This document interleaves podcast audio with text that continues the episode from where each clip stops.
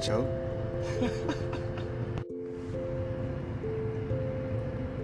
See, the Bible says that where two or three are gathered in His name, there He is. And we're just sitting here chopping it up. You know what I'm saying? It's like, hmm. why though? Like, why does it say that? Why do you think? I mean, like you said a second ago, you know what I mean? Byproduct of unity is creation, when two things join, when anything joins, they create a new. Yeah. And I think anywhere, anywhere where you see unity in the Bible, like even if they're united on for a negative connotation, I look at the Tower of Babel. Unity, the byproduct of unity was creativity. They, they start building like, yo. But what happens, just like we was talking earlier, any good thing or good intention that we then put our worship and devotion because we're wired to worship. Mm-hmm. We're created to worship. That is our nature. So if we begin to put our our natural intent, our natural disposition to worship, if if that energy is directed at the wrong thing, mm. and we become united in purpose towards this thing, now we're in idolatry. Mm. Now we're worshiping, serving the creature, not the creator. That's how we get out of balance, right? But we have to understand the power in the name. And when we read the Bible that we have now, you know, we're just seeing in the beginning, God created the heavens and the earth, right? Mm-hmm. But what it says in the in the original text, it says, in the beginning, mm, Elohim hmm. created the heavens and the earth. See, that Elohim immediately gives you the connotation of the nature of this God who created this heavens and the earth because Elohim is a plural. Mm. Mm. We don't even have to argue about if the validity of a Trinity being in Scripture or not because in the wow. original text, out of the gate, it says Elohim mm, created heavens and the earth, and that is a plural plural. Three is it's, it's showing us Elohim God. It's a plural masculine created heavens and the earth. And then it says what? And the Ruach Hakadesh mm, hovered over the face of the waters. Oh my God. the Ruach. Woo! The Ruach hovered over the face. That's the breath. Oh.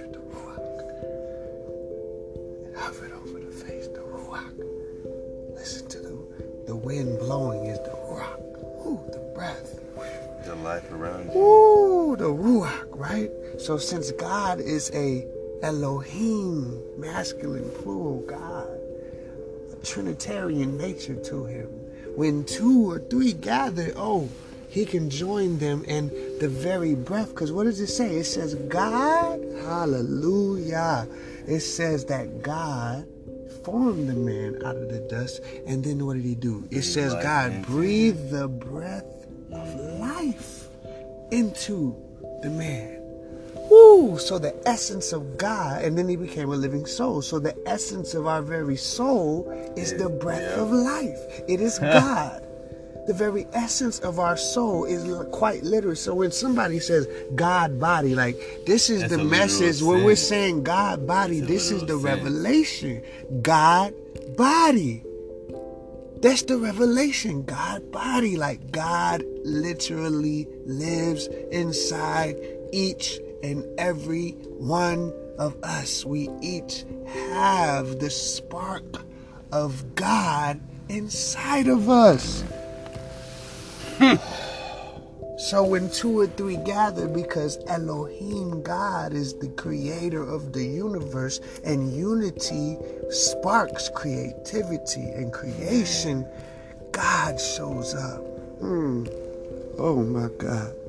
This is the power of knowing the names. But here's the here's so I was so, man, I was going to say that earlier too. That's great. Yeah. It said, "Let us." So when when you talk about this Tower of Babel, even in that particular situation, we don't even have to guess if what I'm saying is true. The Scripture reveals that God looked down and saw. It says Elohim looked down and said, "Let us." go down. Elohim, the same one who created the heavens and the earth, said, Let us go down because these people are united in purpose for the wrong thing, mind you. Hmm. But whatever they put their mind to, they will do. Because they have the power.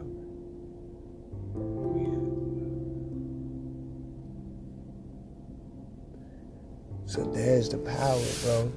So knowing those names are important because when we're talking about it changes the well, translation in a whole. It changes the entire understanding. Like if we understand, you know, when the scripture says, uh, he who dwells in the shelter of the most high shall abide in the shadow of the Almighty.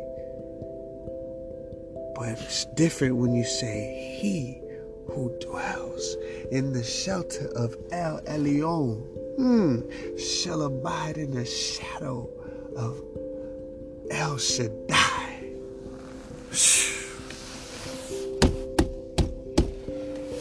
Whew, that's different.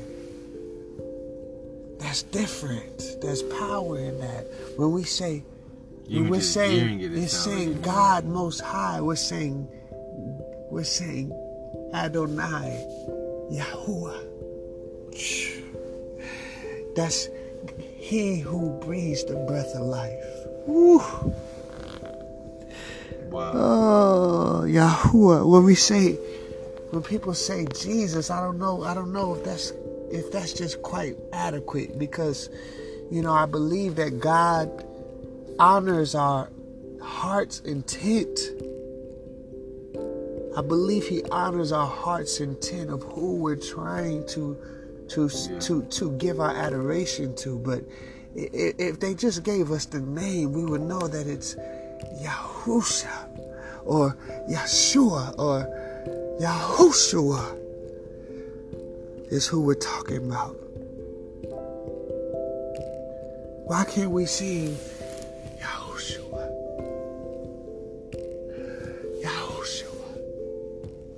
It's a matter of breathing. Yahushua. Every time we say his name, Yahushua. Oh, there's the power. This is Yahushua. Because we recognize that our breath, Yahushua. Every time we're breathing, oh, Yahushua. Every time we're breathing, we're saying his name, Yahushua.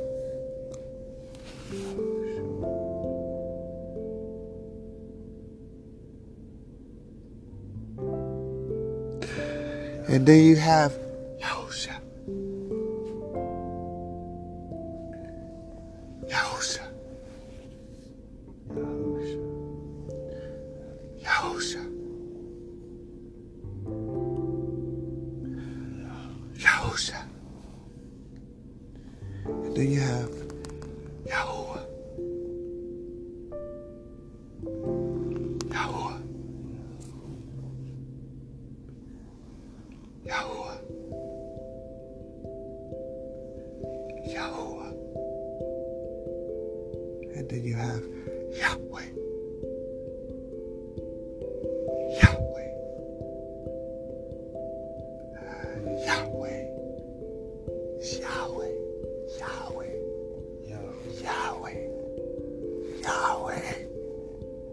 Yahweh. That's who we that's who we're crying out to is Yahweh.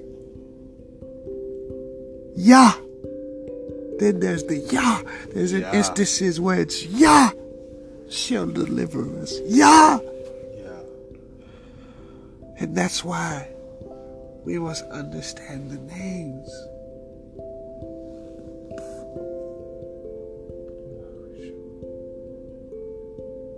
Because when we understand those names, then when it says, where two or three are gathered, there should be in the midst. Because we understand by his name, we understand his character we understand the context of, of who and how and why he's showing up. There's power in the name.